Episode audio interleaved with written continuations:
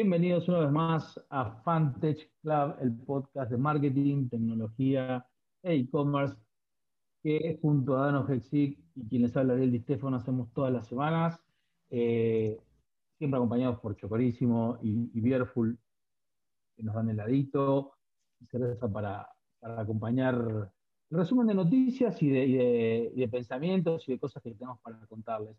Es un día medio raro porque para hacer noticias tenemos, eh, digamos, algunas noticias en el mercado. Increíblemente no hay una cosa que digas, wow, está rompiendo esa noticia. Y muchos ya las son anticipadas de la semana pasada, digo, el, desplome del Bitcoin y todo el mercado de cripto eh, y, el juicio de, Epic y Apple que va, que va llegando a su fin. No hay novedades todavía muy, muy fuertes en ese, en ese rubro y la única noticia realmente que creo valiosa es la compra de, de MGM, el estudio de cine por parte de Amazon, que tiene que ver una estrategia de, claramente aprovechar ese, canal de distribución y hacerse con lo que es más difícil en el mercado de, estos nuevos eh, medios de, streaming, que es el contenido, ¿no? El, know-how acerca de cómo crear contenido. Pero más allá de eso no veo muchas cosas. Y a mí se me ocurrió una idea, Dan, a ver qué te parece, una idea media loca, y es, ¿por qué no aprovechamos este episodio? Llegamos al número 45, es un número interesante, eh, es como el primer tiempo, ¿viste? De un partido. Entonces, digo, aprovechemos este primer tiempo, estos 45 episodios, y me gustaría usar este episodio para preguntarte algunas cosas, quizás que vos me las preguntes a mí, la audiencia nos conozca un poquito más a los dos, a ver qué pensamos y qué cosas tenemos de experiencia en este, en este rally emprendedor, en este mundo emprendedor. Y déjame arrancar con una pregunta eh, al hueso, encima que te conozco tanto y, y me gusta, vamos al hueso, ¿no? Próximo startup, vendemos avenida, somos final feliz, próximo startup. ¿Qué es el sueño o qué te, todavía te, saca el sueño en la noche? ¿En qué crees que se puede cambiar el mundo? creo que metiste dos condimentos. Primero, qué, fuerte, porque claramente la producción actuó en tiempo récord y sacó algo de la galera como para, para aburrir un poco más a nuestros oyentes. Eh, creo que mezclaste dos cosas muy interesantes. Una, por un lado, que es el, cómo cambiar el mundo, el famoso Silicon Valley y ese concepto, y por otro lado, eh, qué, es la próxima cosa que me gustaría hacer. Creo que a veces van de la mano y a veces no. Eh, puntualmente yo tengo como una espinilla en el corazón clavada de, de, una startup previo, si querés, a Vanilla, que era Good People, por el cual eh, viví lo que era la pasión y luego emprender, ¿no? Digamos, una cosa es esa famosa pasión por emprender y otra cosa era emprender a base de una pasión que yo tenía, que eran los, deportes extremos y que sigo teniendo, si bien tengo la mitad del cuerpo roto y casi estoy menos para arriba de una patineta o arriba de una tabla de snowboard o de surf, creo que algo que sí definitivamente pondría sobre la balanza en mi próximo startup es, es cómo apasionarme, como, todo como todos los días uno lo hace emprendiendo, acerca de ese cambio en el mundo. Creo que hay algunas industrias que me, están volviendo loco. Eh, por un lado tiene que ver, creo, con si querés, eh, las plantas eh, y, todo lo que tiene que ver con, los cultivos, creo que definitivamente tenemos un gran problema en el corto plazo. Y en el corto plazo significa quizás mis hijos lo empiecen a experimentar y seguramente los hijos de mis hijos lo, sufran si no hacemos algo al respecto, que tiene que ver con la producción de alimentos, eh, producción de alimentos en general, ¿no? Digamos, desde alimentos más sanos, desde cantidad de alimentos. Hoy tenemos una población que se sabe que, no le alcanza la comida y que no estamos hablando de lo que nosotros escuchábamos quizás cuando era chico, eh, del faltante de comida lo veías lejano, sino ahora se habla de calidad en términos de los pesticidas, se habla de faltantes, se habla de, que no hay la suficiente velocidad para alimentar a todos los que somos. Entonces creo que hay un, hay un lugar interesantísimo y definitivamente me encantaría poder ponerle la pasión que uno respira cuando emprende algo que realmente cambia el mundo, ¿no? Digamos, eh, como que hoy cambia el mundo un marketplace a la vez, entre comillas, pero siento que le falta algo más que, le cambie realmente la vida a las personas. Definitivamente creo que en, si querés, ActTouch o FoodTouch, creo que hay mucho por, por mejorar. Y, y, ahora te retruco. ¿Qué pasa con vos, Ari? Que tenés una historia encima de muy, muy multifacética, ¿no? Digamos, de varias cosas distintas e industrias. Sí, yo creo que, a ver, y, voy a ser, de, aunque condescendiente, me parece que vos le pegaste en el palo. Uno lo que termina aprendiendo después de emprender, igual que el juego de palabras, aprendes emprendiendo. Eh, lo que terminas aprendiendo es que vos tenés que seguir tu pasión, ¿no? O sea, eh, si quisieras seguir el negocio, probablemente te dedicarías al trading o harías algo mucho más específico. Generar un arbitraje entre mercados, entre información, entre productos. Pero cuando emprendés de cero, lo que querés es crear y crear con esa pasión que vos hablabas, me parece que es la respuesta a todo. Porque, y, vamos citando probablemente eh, cosas que dijimos alguna vez y que algunos entrevistados también dijeron, cuando vos emprendés de lo que te apasiona, de lo que realmente te gusta, difícilmente sientas que esto es una carga, un trabajo o algo a la cual le estás dando más de lo que te da. Solamente el hecho de estar en ese ámbito a vos te, genera placer, te genera adrenalina, te genera eh, la necesidad de seguir poniéndote tiempo. Para mí ese, si querés, esa idea o ese lugar eh, hoy es la educación, sin lugar a dudas. Ya tengo hijos que están, creciendo rápido, preadolescentes, tengo más de 20 años eh, docente universitario, profesor, speaker. Eh, digo, desde chico tuve además esa pasión de, enseñar, digo, enseñaba en la, en la ciudad de fomento digamos, a DOS y Basic a la gente que, podía, llevándome mi CPU a mano. Digo, claramente a mí me apasiona compartir lo que uno puede aprender. Y esa parte de educación también veo que hoy justamente, y probablemente próximamente tengamos algunos invitados en este mundo, eh, creo que la educación está todo por hacerse, con muchos desafíos. Ojo que yo me estoy dando cuenta a medida que avanza el tiempo, que creía que, la tecnología de la mano de mucho de lo que nosotros sabemos y, queremos meter de marketing, de, digital, de, de, de omnicanalidad y todas estas cuestiones, eh, iban a resolver, iban a hacer la panacea de resolución, pues si me agarro, meto toda la currícula, grabo videos, meto todo bien ordenado, lo gamifico, le doy acceso social, le doy pum, pa, y ya está hecho, no hay forma de que esto no funcione. Y después te das cuenta de que el ser humano es un poquito más complejo. Este ya es el tercer cuatrimestre que estoy dando clases, no solo en las carreras de grado, sino en diplomaturas, en la universidad, y me di cuenta que, justamente lo hablamos hoy en una reunión de titulares de cátedra, eh, que los chicos tienen una respuesta cada vez más difícil sobre el, eh, modelo de aprendizaje remoto.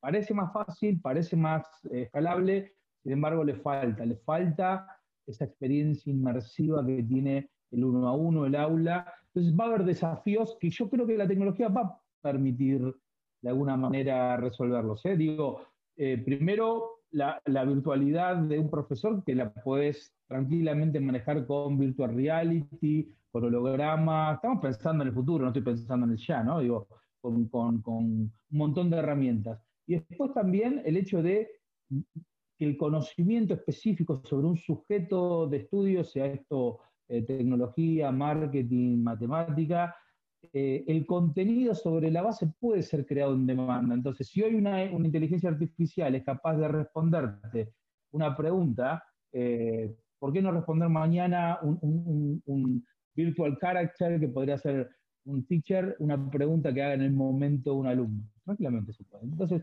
digo, no estamos lejos de ese futuro y ahí creo que es donde voy a poner mi, mi foco en los próximos 10, 15 años. Me encanta, vas a cultivar conocimiento y yo voy a cultivar comida, de alguna forma, por así decirlo. Eh, y ahora, este año me di cuenta que voy a cumplir 35 años y por consiguiente voy a cumplir 17 años emprendiendo. Eh, y casi que rozo los 18 porque empecé de muy chico.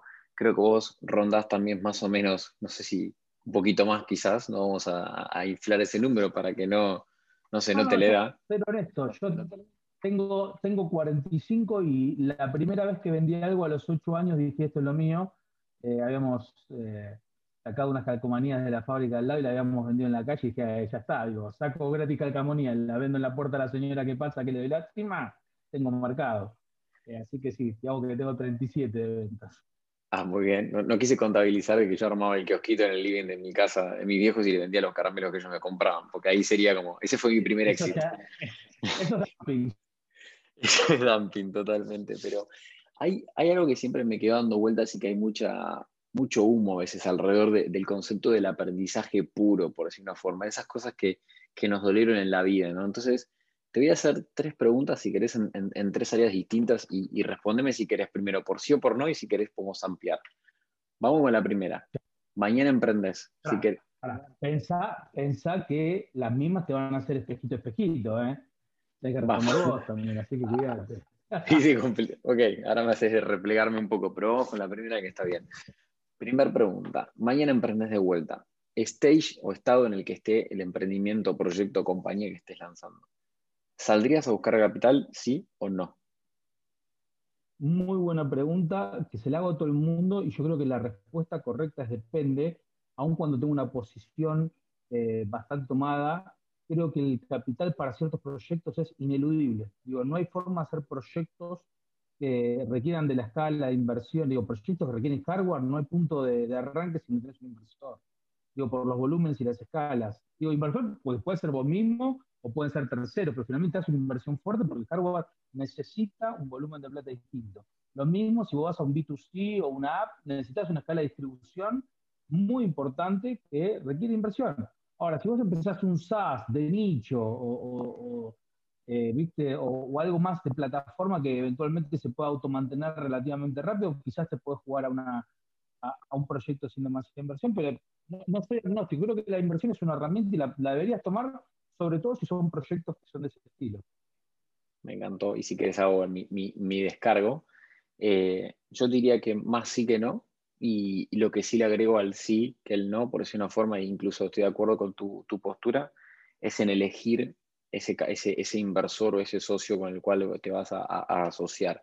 Porque realmente creo que uno de los aprendizajes más importantes es que cuando uno emprende y le pone esa pasión, dentro de esa pasión hay un montón de condimentos que son importantes que sean compartidos por ese socio inversor, ya sea una incubadora, ya sea un VC, ya sea un private equity, sea un inversor ángel o quien sea, tiene que entender que el emprendedor tiene una suerte de, sangre que corre y que necesita esa pasión y que necesita ese acompañamiento y que hay momentos que es capital, hay momentos que es smart, que es conocimiento, que es expectativa, que es contacto, y hay momentos donde hay que ser psicólogo. Eh, creo que hoy nos pasa también a veces del otro lado cuando nosotros estamos participando como socios pero no activos en la operación, en esas recomendaciones, ese acompañamiento que creo que a veces vale más no digo que no vaya al capital, eh, pero vale más entender en qué estadio está esa persona o ese equipo emprendedor y poder recibir ese aprendizaje o acompañamiento necesario en el momento y que no sea solo capital. Eh, así que definitivamente yo diría sí. ¿Querés vos pasar una segunda? la segunda, dale, sí, te voy a hacer la segunda. La segunda tiene que ver con los errores, ¿sí? que eh, siempre decimos hay, un evento muy interesante que se llama Fuck Up Nights, donde la gente va a hablar solo de sus errores. Y en general los errores están mal vistos en la cultura latina porque es muy difícil recuperarse. Pero creo que de los errores es donde más aprendes. Contame un error fuerte que te haya marcado. No me digas si querés la compañía, pero sí el tipo de error. ¿Qué aprendiste de ese error que hiciste? Tratá de sacarte cassette, porque yo voy al hueso, así que espera que vos hagas lo mismo. Te cuenta que estamos hablando entre vos y yo, no hay gente atrás. Yo creo que eh, tengo como, si querés, varios errores que decantan de un mismo concepto, que es el de no hacerme valer. O sea, de esa forma lo diría. Y por no hacerme valer, quizás está desde aceptar dinero de alguien que eh, para la prensa o para el, humo emprendedor es un gran gurú porque creó un billion dollar company y después termina siendo algo que no era compatible con la compañía o con el tipo de equipo que teníamos. Eh, hacerme valer a la hora de tomar decisiones y acompañarlas Em, hacerme valer cuando tenés ese, ese gut feeling, viste, en los intestinos que te dicen, no, pará, es por acá, ¿por qué estás yendo por allá? Y, muchas veces esas decisiones son las que incluso no terminan decantando en una contratación de un key player, que vos decís, voy por acá o por acá, y, tu, tu, estómago te dices por ahí, y cometes ese error, por decir una forma, creo que el concepto de si es no hacerme valer. Y de ahí tengo una lista de mil millones de errores, no tengo uno. Entonces creo que pararía de ese lado. Ah, todos tenemos. Todos tenemos. El mío, creo yo, si me pongo a mirar para atrás, creo que cuando uno emprende, naturalmente tiene que tener esa mm, confianza ciega y, única, que quizás nadie más comparte en que lo que vos estás haciendo está bien, el producto es la maravilla más grande que hay eh, y, y, que lo vas a lograr. Sin esa confianza ciega y absoluta, hay muchos valles que no los pasás porque, digo, no los pasás. Ahora, mi error, y creo que el de muchos, y no todos en algún momento, pero el mío seguro, es que eso sea el 100% de las veces. Yo creo que te ayuda el 90%, pero hay un 10% donde tenés que escuchar y tratar de meter, aunque te duela, aunque sea costoso, aunque te muestre algo que no querés ver, aunque te apunte a donde vos no querías apuntar, pero escuchar algunas cosas que te va diciendo, eh, digo, el contexto, puede ser un inversor, puede ser un co-founder, puede ser un cliente, y que te digan, mira, la pared está ahí. Y vos decís, no, no, pero mira que esa pared es de hierro, viste, tres metros y medio de concreto atrás y, y kriptonita cuando pasa. Y vos decís, no, no, olvídate, yo, yo y mi producto y mi startup la pasamos y, terminamos haciendo jueguitos. Y vos te lo tenés que creer para pegarle. No hubiese sido más inteligente a veces o escalarla o rodearla o evitarla. Y, esa miopía creo que a mí personalmente me pasó y, creo que eso es eh, eh, una de las cuestiones que es muy, muy difícil para el emprendedor determinar si en, esta, en este en esta decisión, de las cuales nosotros sabemos, tenemos cientos todos los días, si en esta decisión hay o no que hacerle caso a ese contexto eh, de que te está diciendo, no, no vas a poder y además vas a fallar. Entonces, visto con el diario el lunes, en la que fallás, decís, el mundo me dijo que esto no. Y yo voy por un caso concreto. Eh, apenas arrancamos con, el emprendimiento, un montón de gente me dijo, hardware es dificilísimo. Eh, la distribución, la escala, la velocidad de crecimiento, hardware es complicado. De alguna manera lo vamos a escalar, vamos a decir así, y además tenemos pim, pam, pum, y después, ta, ta, ta. Y vos te vas dando y creando tu propia respuesta a esa dinámica, y después no, resulta que sí, es complicadísimo, se requiere un montón de plata, que la escala no, no, llega sin plata. Entonces creo que ese es uno de los errores quizás más, más eh, puntuales. Me llevo dos más. Ya que estamos hablando de errores, voy a hacerte, una pregunta más conceptual y después vamos a, una más abierta para recomendar. ¿Qué es el fracaso para vos? Porque en Argentina viste que el fracaso es un tabú, o sea, es hasta, hasta tenebroso, mientras que en Estados Unidos es casi una cultura. Hablamos de los errores. ¿Qué es el fracaso para vos? Yo me voy a sacar el cassette. Creo que el fracaso depende mucho de tu realidad toda la gente que viene dice, no, el fracaso es solo aprendizaje, el fracaso te enseña, el fracaso es el mejor maestro, ¿viste? Todas esas cuestiones del libro que están bien y que yo también a veces las digo, creo que las podés decir cuando tenés un plafón donde equivocarte no te cambia radicalmente. ¿sí? Cuando vos tenés eh, un plafón económico, un plafón de conocimientos, un plafón de carrera, un plafón de oportunidades. Cuando vos tenés una sola bala de plata, el fracaso es la peor mierda que puedes encontrar, no hay vuelta. Aprendas o no aprendas, la bala se te gastó y fracasaste y volvés cero. Muchas veces, y con esto quiero decir, no es lo mismo eh, alguien que arma su startup o su emprendimiento, levanta capital de terceros, además tiene, vive en la casa de los padres, eh, tiene un máster en una escuela importante de negocios y tiene un montón de red networking por su estatus social, que emprende, le va mal, un de 300 mil dólares, 500 mil dólares de un conjunto de amigos, le dice, no sabes, che, falló, pero cuánto que aprendimos, la próxima va a ser mejor, y todo el aplauso, eh, muy bien. Distinto es el pibe que está en segundo año de la UTN, mientras tanto está laburando eh, o tratando de laburar lo que puede, quiere emprender, la madre no tiene un peso, se le murió el padre, eh, y, tiene, viste, un, un, hijo no reconocido que tiene que pasar el alimento. Es es lo mismo, el startup va a ser, digo, pero el, contexto es difícil. Si ese pibe falla, créeme que no va a vivir el aprendizaje de la misma manera que el primer caso. Y esto no estoy sectorizando o, generando estratos. Estoy diciendo que el contexto con la red, ahí está, creo que ese es el concepto. La red en la cual te caes es la que define cuánto y cómo aprender el fracaso. Si no tenés red y te caes contra el cemento, lo digo por experiencia, créeme que la espalda duele, duele, y ya no te quieres caer más, ¿eh? Esa es la que no, me quiero caer 10 veces, si hay cemento te querés caer una sola vez, la segunda no te querés. Entonces, ahí creo que es la definición de fracaso. Creo que agregaste algo muy interesante eh, y que es el concepto de la red. ¿sí? Viste que tuvimos la suerte de, que pasaran dos eminencias de, nuestro ecosistema como Silvia Torres Carnal con el IAE, que, con naves le dan viste, sostén y apoyo a, emprendedores, si querés, más similares a los que vos mencionabas, ¿no? Que, que no tienen una red de contención y que muchas veces están empezando a emprender y que le faltan quizás como no solo los contactos, sino el alcance de llegar a algunos lugares que quizás ese otro, ese otro concepto que mencionabas eh, lo tiene. Después tuvimos a Juli Bearsi con Endeavor y hoy, después, digamos, emprendedores Endeavor, yo, digamos, tuvimos, yo gané naves, gané 3, 4 concursos, tuve la suerte de que invirtiera 500 startups como incubadora, NXTP y demás. Y si hoy tuvieses que volver a empezar, mañana viene alguien de tus alumnos, te dice, estoy emprendiendo y te dice, ¿me recomendás que aplique a Y Combinator? eh, independientemente si querés Y Combinator, 500 Startups, o que aplique a ser emprendedor eh, de algún tipo de estas eh, instituciones como ONG, ¿lo volverías a recomendar?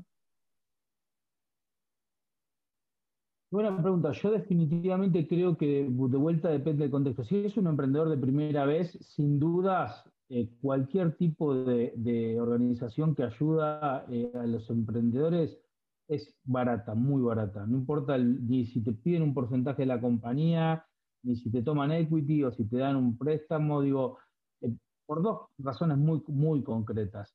Una es el apoyo, digo, el, nombre atrás de entender que alguien analizó junto con vos una idea y te la está validando.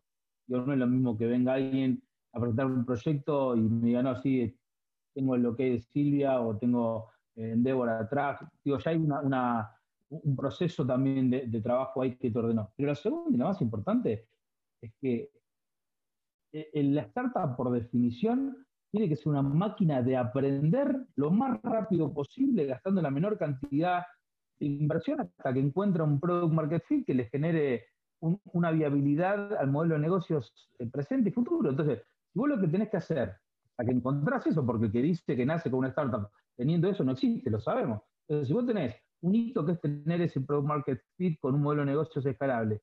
Y eso lo que tiene es un tiempo, no importa cuál sea, para que lo aprendes. Imagínate cuánto te puede aportar alguien que ya vio 400 empresas hacer ese proceso. Y te va a decir, mira, acá hay 15 errores que comete todo el mundo. Y si vos aprendes eso, yo siempre digo, yo tengo una pasión por hablar con la gente mayor. Gente mayor, te hablo gente 90, 80, 70, no sé, digo, gente realmente mayor. No porque digo, tenga, sino porque es un tipo que ya vivió el doble de lo que viviste vos. Tiene mucho para aportarte, aunque te diga simplemente, mirá, cuando tengas más de 70, cambia bien la almohada, que la almohada después de los 70 vale el doble, no sé, y ya te está dando un consejo para todo tu vida. Bueno, acá es lo mismo. Te aparece un Naves, un XTP, un Guaira, una aceleradora que venga a ofrecerte un, apoyo. El todo el mundo dice, no, no regales capital cuando arrancás, pero tener el 100% de nada no vale nada. Esa es la realidad. Digo, no, no, no tiene sentido quedarte con la idea solo, porque aparte todos lo sabemos, es una máxima de todos nosotros, es la idea vale cero, la ejecución es lo que multiplica. La ejecución. Así que bueno, creo que sí, que lo haría. definitivamente me, sumaría a eso. Me encanta. Yo me acuerdo eh, en experiencia propia en el 2012, nosotros fuimos elegidos emprendedores Endeavor con Good People en el 2012, en mayo, en Colombia.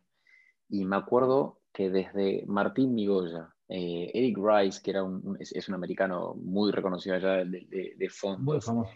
Eh, sí, eh, Lucho Nicora de acá, Ale Gorodich, todos personajes también del ecosistema argentino muy conocidos. Literal, yo creo que en el periodo entre entrevistas y los dos paneles, el local e internacional, si visité o recorrí 12, 15 personas que me entrevistaron y que iban diciéndome sí, no, mejora esto, lo otro, en común en todos teníamos una misma frase que era, tenés muchos frentes de tormenta abiertos. Y la primera vez lo escuché, la segunda vez lo escuché, la tercera lo escuché, la cuarta vez lo escuché y de repente a la quinta era como, si me parece que puede que si todos me dicen lo mismo hay algo que yo no estoy escuchando, con lo cual te tomo definitivamente que el concepto de, escuchar y de aprender fue una de las cosas que más me, dio eh, Endeavor en ese sentido, obviamente también Naves, creo que ahí conocí a Facu Barretón y Facu también mucho de eso nos ayudó y, y también la red y todo, y creo que además de ese concepto de darle equity a la aceleradora para aprender y mejorar donde no lo tengas si querés como foco, eh, a mí lo que me, impacta es como cuando tenés una red de contención y vos tenés una reputación buena también de ayudar y de, intercambiar ese conocimiento y ayudas que recién mencionabas, es increíble el poder de la red, no, solo en términos de contacto, sino también en términos de apoyo y de acompañamiento ante situaciones que vos lo necesites. Eso es inmensurable. Buenísimo. Y te termino con una que es más genérica, pero te, te voy a pegar, no sé, te voy a tocar el corazón. La próxima, B2B, B2C. B2C. no sé, creo que ya tuve B2C, tuve D2C, tuve B2B, y creo que lo más lindo es que cuando vos haces algo para un consumidor, un grupo de consumidores finales, ya sea de nicho o masivo, el termómetro lo tenés que ver a través de la experimentación y el cliente final es el primero que no tiene ningún problema en decirte las cosas de frente. O sea, te puede decir, eh, esta comida es un asco, eh, este servicio fue malo, lo que fuese, y te lo va a decir de una forma, e incluso que muchas veces si vos sos consciente y lo escuchás, y te la acercás a esa persona, el cambio radical que vos impactes puede mejorar sustancialmente tu negocio. Y me gusta mucho también el concepto de armar marcas destinadas, si querés, al consumidor final. Entonces creo que ahí hay, hay un espacio lindo todavía y disponible y que ahora está más, más entretenido que nunca.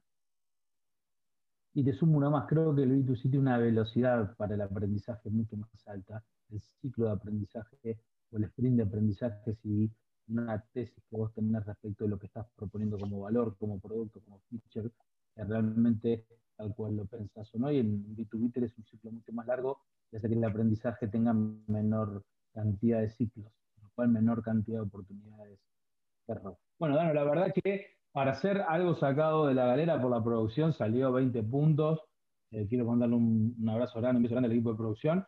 Y bueno, esperamos que eh, a, partir de este episodio nos conozcan un poquito más, sepan un poquito más qué pensamos respecto a estos temas. Y seguramente la semana que viene nos estaremos encontrando con algún, algún invitado de lujo o para compartir noticias en esto que es Fantage Club. Como siempre nos encuentran en arroba Fantage Club y en hola arroba fantageclub.com los que nos quieran mandar algún mensaje. Nos vemos la próxima semana, Dano.